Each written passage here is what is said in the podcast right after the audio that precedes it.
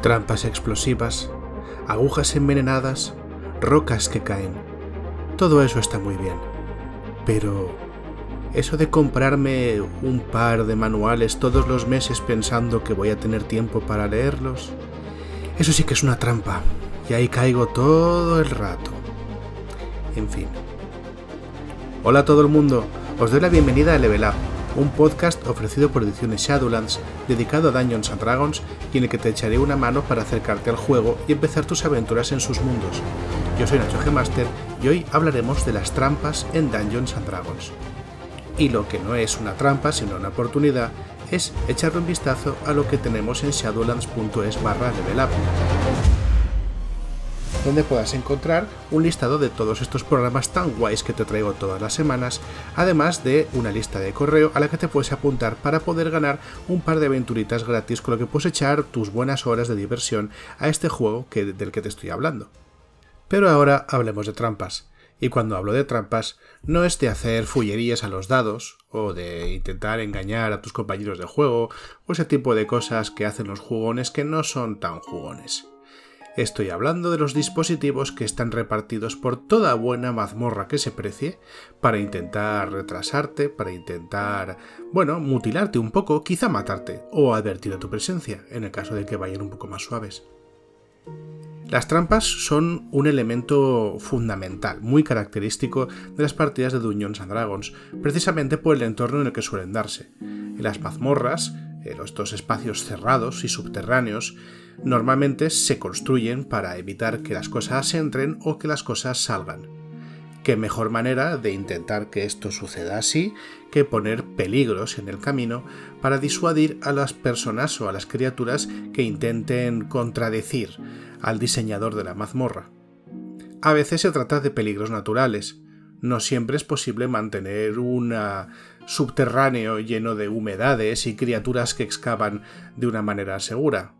¿Quién te dice que un techo no puede colapsar o que un suelo no puede abrirse repentinamente si se pone suficiente peso sobre una parte que esté poco cuidada?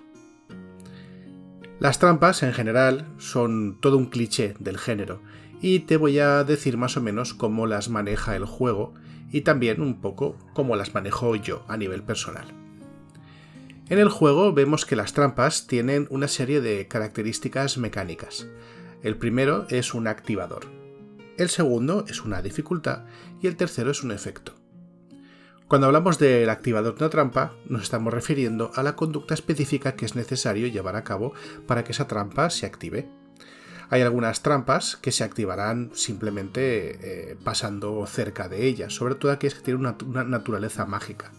Aunque estas trampas pueden tener activadores muy precisos o muy específicos eh, dependiendo de la naturaleza que tengan. Por ejemplo, las trampas que están eh, basadas en glifos guardianes, que es un tipo de conjuro concreto, pueden tener incluso una contraseña para poder desactivarlas, mientras que otras responderán simplemente a la presencia aunque la mayoría de trampas tienen un componente mecánico. Eso quiere decir que será necesario hacer algo concreto o interactuar con el escenario o con un objeto de una manera específica para poder activarla. La típica trampa de cable es necesaria, para que se active una trampa de cable, es necesario pasar por el, el cable eh, o presionarlo o pisarlo de alguna manera, mientras que una trampa de baldosa se activará efectivamente cuando presiones la baldosa.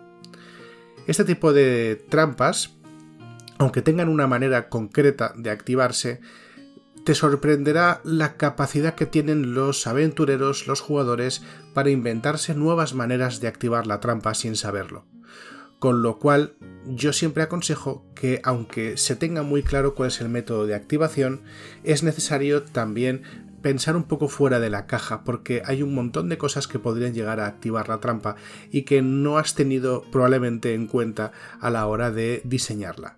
Con lo cual es mejor tener un poco de manga ancha y la mente abierta respecto a este tipo de cosas, incluso aunque sean activadores tan específicos como que el cofre tiene que abrirse con la llave específica con tres vueltas a la izquierda y dos vueltas a la derecha.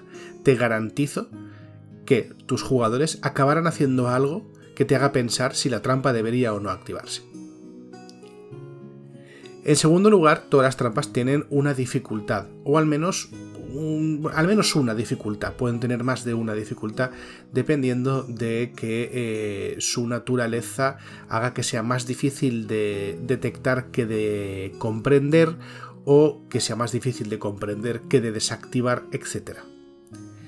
La dificultad o la serie de dificultades que da una trampa son un elemento mecánico para que los personajes puedan interactuar con ella a nivel de reglas, pero ninguna dificultad debería disuadirte de permitir que los personajes actúen de una manera narrativa con las trampas. Me voy a explicar mejor. Las dificultades sirven para tres cosas. Una, percibir la trampa, otra, entender la trampa y otra, desactivar la trampa. Percibir la trampa es algo más o menos sencillo, quiero decir, de entender, no de hacer, por supuesto. Si la trampa tiene algún elemento que sea perceptible al ojo, o a los sentidos en general, es posible hacer una tirada de percepción. Todavía más, si esa trampa, aquello que la hace perceptible, se podría percibir con simplemente una mirada y no una búsqueda, Puede incluso que caiga bajo la posibilidad de que sea detectada simplemente con la percepción pasiva del personaje. Es decir, que un personaje simplemente por estar ahí ya tenga la oportunidad de ver algo sin ni siquiera buscarlo. Este ver algo no significa que detecte la trampa entera o que sepa cómo, cómo funciona, sino que vea algún detalle que le haga pensar que allí hay alguna trampa. Algunas son bastante evidentes. Cuando ves que hay una zona del pasillo que está especialmente chamuscada, pues te hace pensar que haya habido una cantidad significativa de fuego o de calor, ¿no? Igual que si ves que en un pasillo, a ambas partes de las paredes, hay pequeñas ranuras. Te hace pensar que por ahí va a salir algo. Aquellas trampas que no tengan ningún elemento visible probablemente no caigan bajo la percepción pasiva, Aún así, un personaje podría decidir buscar algún tipo de indicio en el lugar, en cuyo caso hará una tirada de percepción, una tirada, ya sabes cómo, va, ¿no? Sabiduría, aplicando la competencia en percepción si esta existe, y eh, contra una dificultad, que es la que establece la trampa o la que estableces tú como Dungeon Master. En caso de que la supere, habrá algún indicio que pueda hacer pensar al personaje que ahí hay una trampa. Detectar una trampa no significa entender ni qué es ni cómo funciona. De nuevo, tendríamos que pasar a una segunda tirada, en caso de que por supuesto tú lo veas necesario. Esta segunda tirada sería de investigación. Las tiradas de inteligencia e investigación, como sabes, no sirven para percibir, sirven para entender lo que se percibe. Esta tirada de inteligencia, de inteligencia e investigación servirá al personaje para deducir cuáles son los efectos más probables de la trampa. Sí, de acuerdo. Has encontrado ranuras en las paredes, pero no sabes exactamente para qué sirven. Puedes pasar a ver qué sucede, o puedes echarle un buen momento a darle al coco y a ver el resto de señales que hay alrededor para ver si entre ellas logras deducir que lo que va a salir por esas ranuras son unas delgadas líneas, unas delgadas, perdón, eh, los delgados filos metálicos que van a atravesar de parte a parte el pasillo ensartando todo lo que hay en medio. A lo mejor en los lados de esas ranuras puedes ver eh, un desgaste metálico, o a lo mejor en el suelo hay manchas de sangre seca, o a lo mejor en la parte opuesta de la pared hay una pequeña hendidura donde se encaja la punta de ese filo. Cuando ya sabes que la trampa está ahí y puedes pensar un poco en cómo puede funcionar la trampa, puedes intentar desactivarla de alguna manera. Aquí vamos a hacer un pequeño, una pequeña pausa porque es una parte algo, ¿cómo decirlo? Algo tramposa, valga la redundancia. Veréis, no todas las trampas pueden ser desactivadas. Em, la manera más habitual de enfrentarse a una trampa suele ser que los personajes, los, los, jugadores, mejor dicho, a través de sus personajes, intenten cosas, ¿vale? Intenten hacer algún tipo de apaño para que esa trampa no salte o que si salta su efecto esté minimizado. Las reglas del juego dicen que puedes intentar hacer una tirada de destreza usando herramientas de ladrón y la competencia adecuada, si eres competente con herramientas de ladrón, para, para sabotear la trampa de alguna manera. Pero la idea de tener a un, a un pícaro, iba a decir, pero en realidad da igual, cualquier personaje con herramientas de ladrón, hurgando en una pared para evitar que salga una... Ya sabes, una, una hoja de espada, ¿no? De esa pared, pues a mí siempre me ha resultado un poco ridícula. Es decir, no todas las trampas van a poder ser desactivadas hurgando en un sitio con unas ganzúas o con una palanqueta. A lo mejor si eres capaz de encontrar la baldosa que activa esas cuchillas, sí puedes... Mmm, ¿Cómo decirlo? Em, levantarla, ¿no? O, evitar que esa baldosa se hunda bajo el peso que pase por debajo, que pase por encima. Pero no todas las trampas van a poder librarse así. Entonces esta, esta regla que te da el juego, aunque tiene sentido y tiene es una manera de decirte cómo proceder en caso de que tengas dudas, no siempre va a ser posible. Lo mejor, en mi opinión al menos, es que atiendas a cuál es la naturaleza de la trampa y veas cómo reaccionan los personajes y dependiendo de cuál sea su acercamiento, pídeles una tirada u otra, ¿vale? Dicho de otra manera, no todas las trampas van a poder ser activadas con herramientas de ladrón y una tirada de destreza. Algunas veces vas a necesitar hacer otro tipo de, de tirada. Y algunas veces tus jugadores te van a sorprender y van a empezar a probar cosas que no son las que tú te esperabas, pero en fin, funcionan o deberían funcionar. En ese caso, pues pídele la tirada que sea necesario y adjudica el resultado como toque. Hay otro tipo de trampas que están basadas en conjuros mágicos, valga la redundancia, que, bueno, que tienen otra manera de, desactivarse. Las reglas del juego nos dicen que cualquier personaje puede iniciar una tirada de inteligencia arcano o conocimiento arcano eh, para detectar o deshacer una trampa mágica.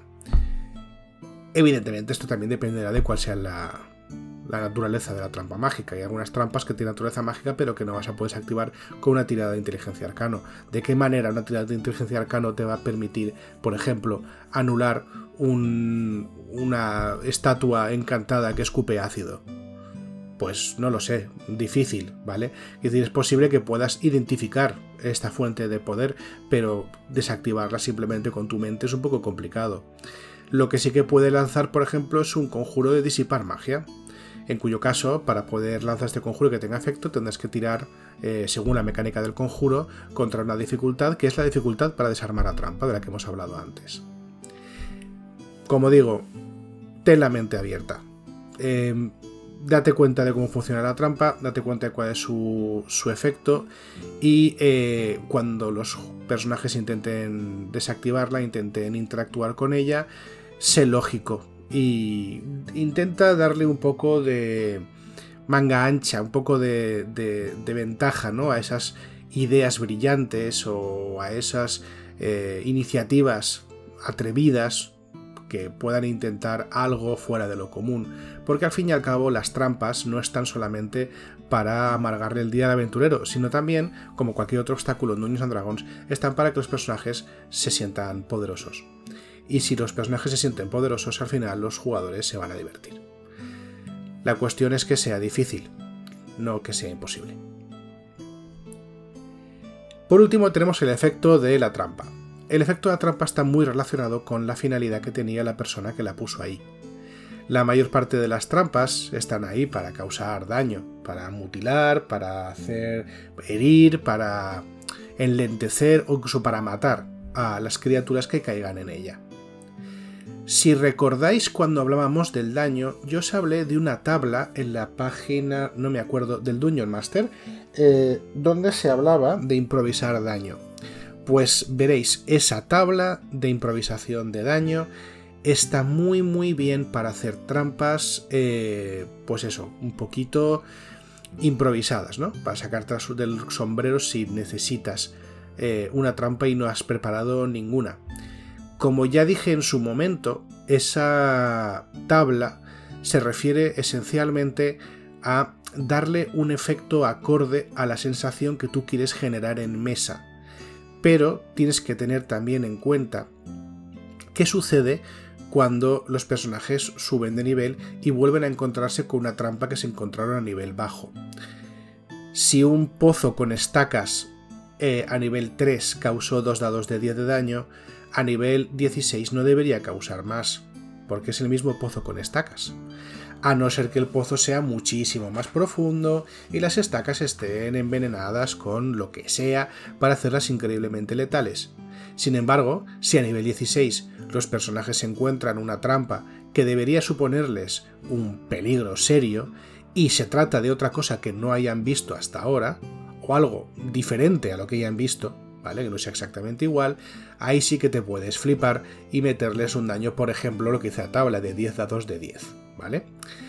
La cuestión es siempre ser coherente. Si las amenazas siempre suben con el grupo, al final el grupo no ha subido de nivel, no se ha vuelto más poderoso.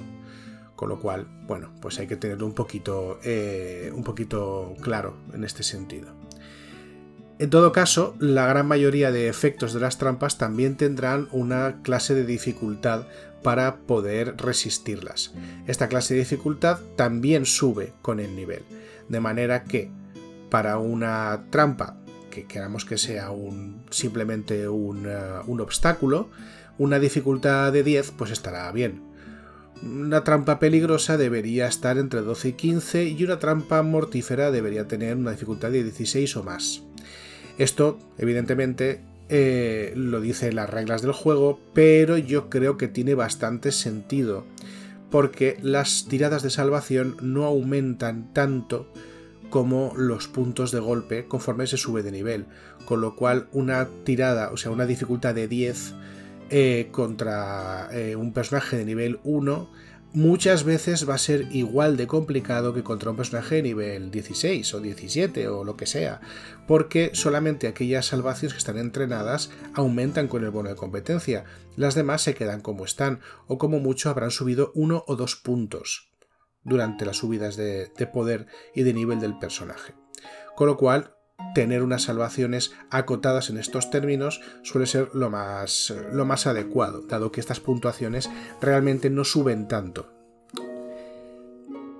Las reglas del juego nos hablan de dos tipos de trampas, pero el, el SRD de Dungeons and Dragons, que es el sistema de, de referencia de sus reglas, mm, solamente nos desarrolla una, con lo cual yo os voy a hablar de las dos, pero solo voy a traer en detalle en una de ellas, ¿vale? Las reglas eh, que no están en el SRD y por tanto no voy a comentar aquí son las trampas complejas. Las trampas complejas se parecen más a combates que a trampas, porque tienen una serie de componentes dinámicos que las hacen especialmente complicadas, tanto de superar como de jugar. Una trampa compleja tiene su propio turno de iniciativa eh, y desarrolla eventos en el escenario que le van haciendo la vida más interesante a los personajes eh, turno tras turno tras turno. Para afrontar una trampa compleja, normalmente es necesario hacer varias tiradas encadenadas para ir eh, anulando o combatiendo cada uno de sus efectos, mientras que el efecto en sí mismo puede, eh, te está intentando matar, ¿de acuerdo? Em, hay una trampa compleja eh, que me gusta mucho, que por cierto las podéis encontrar bien desarrolladas en la, guía de Shanatar para todo, un libro que si os gusta este juego yo me parece indispensable, em, que es una, es una especie de pasillo, ¿de acuerdo? Donde baja la típica bola gigante, ¿no? De piedra. Em, y al final de ese pasillo hay un portal que teleporta la piedra al principio del pasillo, de manera que cuando la piedra cae, probablemente, eh, pues crujiéndote vivo, se teleporta al principio y vuelve a caer sobre ti. Es divertidísimo, me parece endiablado en su sencillez. Y vaya, si queréis otras maravillas como estas, pues podéis echar un vistazo a la guía de Shanatar porque va a hacer vuestras delicias. Sin embargo, las reglas se centran en algo que llama trampas sencillas.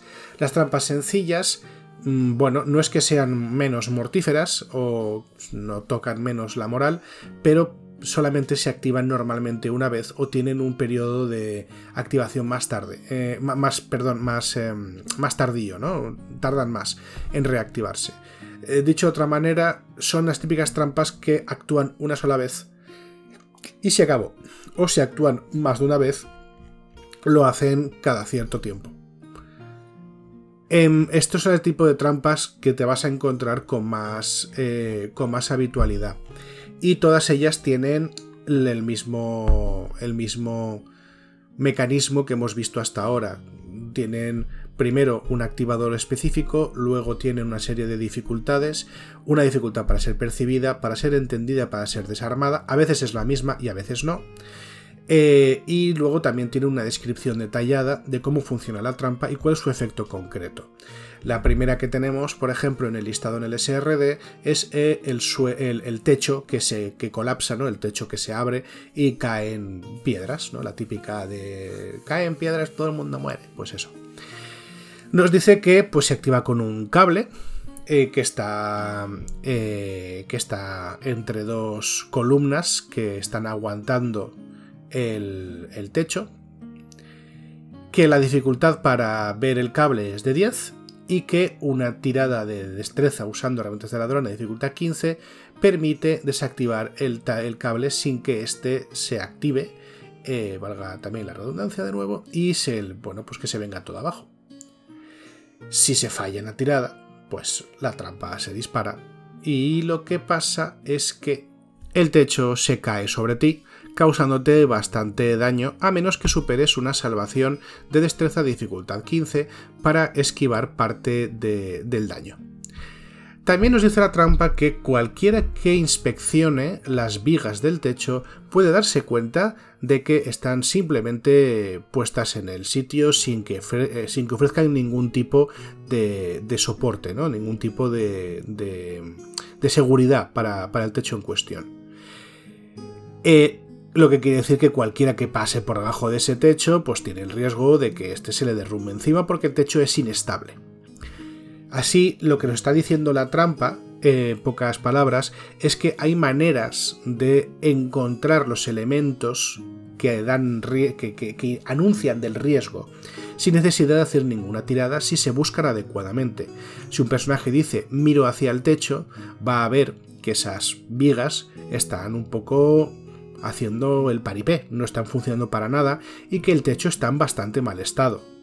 Si se dedica a mirar hacia abajo, es posible que encuentre el cable, de hecho, si está tocando el suelo con algún tipo de bastón o de palo, cosa que es muy habitual en las mazmorras, al final dará con el cable y a lo mejor le, da con él incluso antes de, activarlo, por así decirlo, ¿no? de hacer suficiente presión como para que esas vigas que hay alrededor también se vengan abajo y entonces el techo eh, caiga estas trampas, la mayoría son todas así. Esta es mecánica, hay otras que son mágicas, pero vaya, funcionan de una manera muy similar.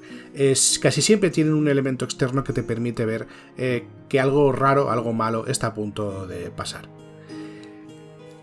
Eh, y creo que hasta aquí están las mecánicas, al menos de las que te puedo hablar. Así que eh, creo que es el momento de cumplir mi promesa y hablarte un poquito de un par de consejos eh, que te puedo dar para las trampas si me los admites. Si no te apetece que un tío de internet te diga cómo tienes que usar las trampas, pues puedes parar el podcast aquí y nos vemos la semana que viene. Pero en caso contrario, pues mi humilde opinión de Dungeon Master y de trampero aficionado, me gusta mucho usar trampas en mis partidas, es la siguiente. Lo primero que tienes que tener en cuenta a la hora de poner una trampa es para qué quieres que esa trampa esté ahí, ¿vale? La gente normalmente no pone trampas en sus casas, a no ser que espere ser atacada.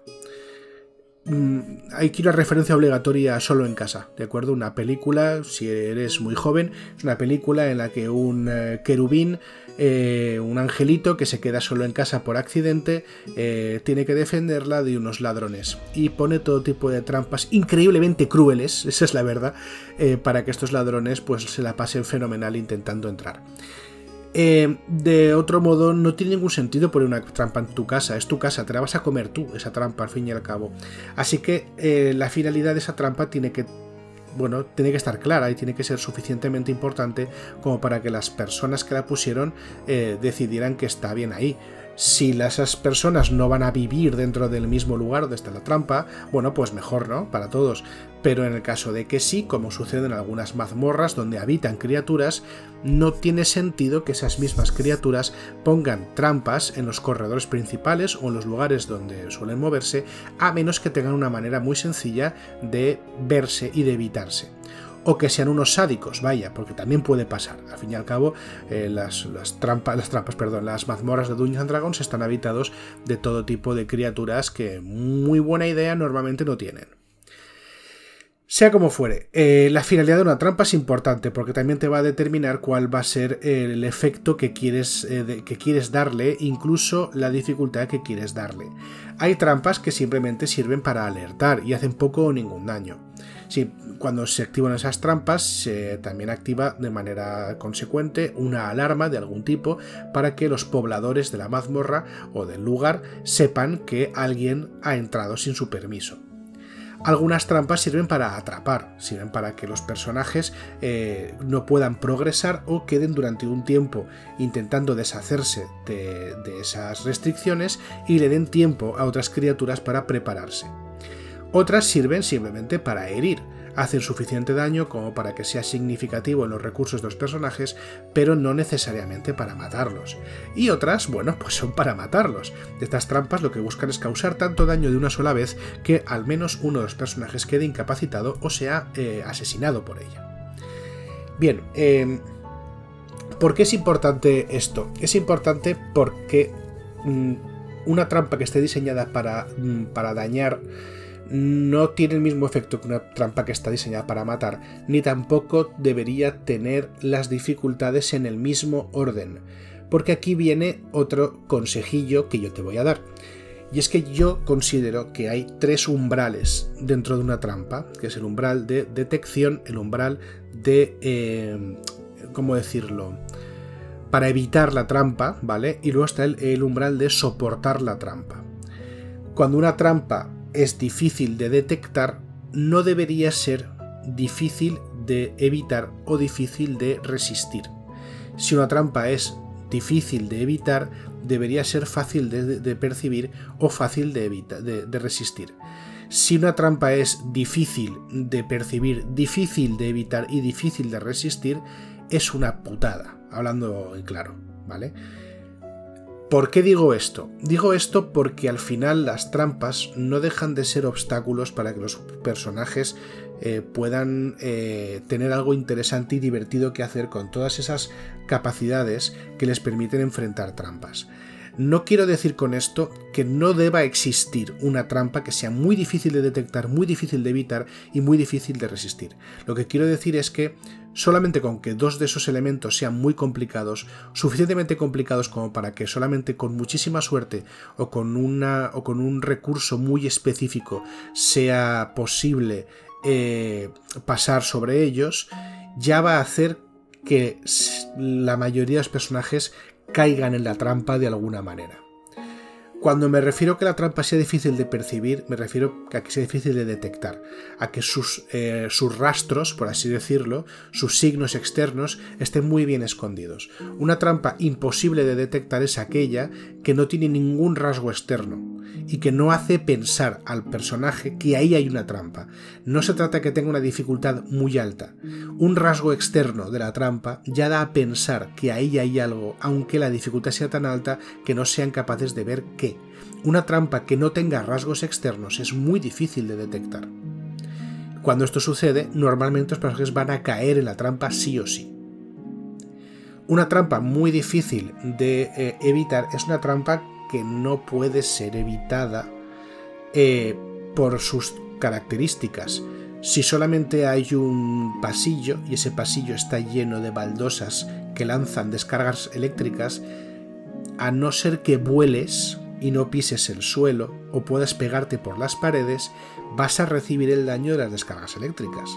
Porque no hay otro sitio por donde ir. Si tienes que pasar por el pasillo, tienes que pasar por la trampa. Si hay una habitación que está cruzada por un abismo o por un foso y no hay ninguna otra manera de llegar a otra parte, al final vas a tener que, lidiar con el foso de una manera o de otra. No son fáciles de, evitar. Con esto no estoy hablando de la dificultad para desactivarlas, pero también puede haber trampas que no puedan ser desactivadas.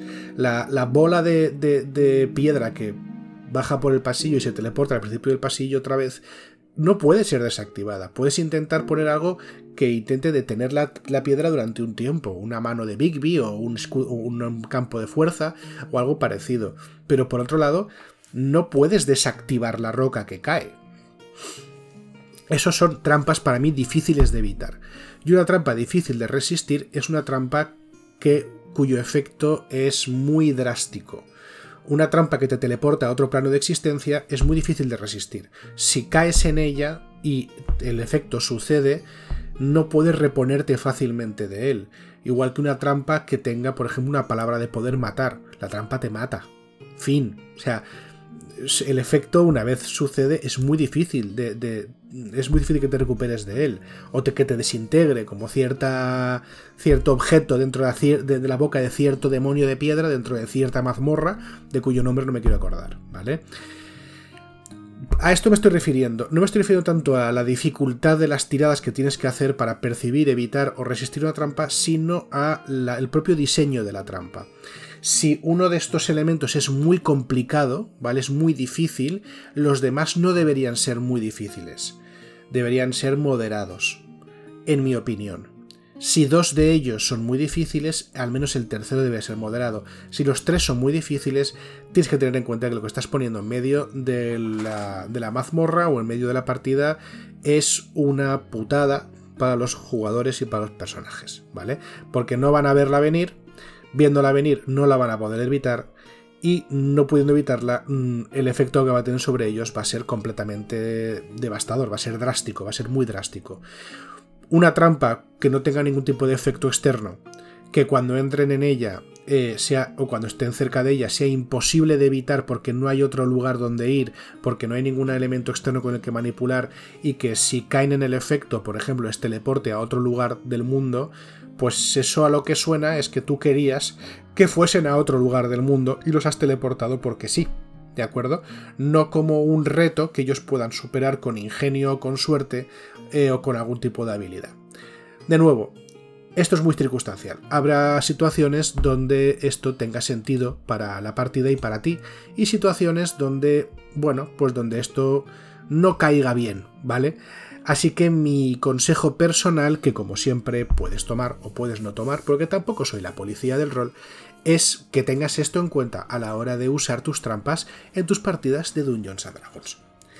Y ya está empezando a sonar la musiquita, con lo que me voy a ir despidiendo, agradeciéndote muchísimo que escuches esto y citándote aquí la siguiente semana.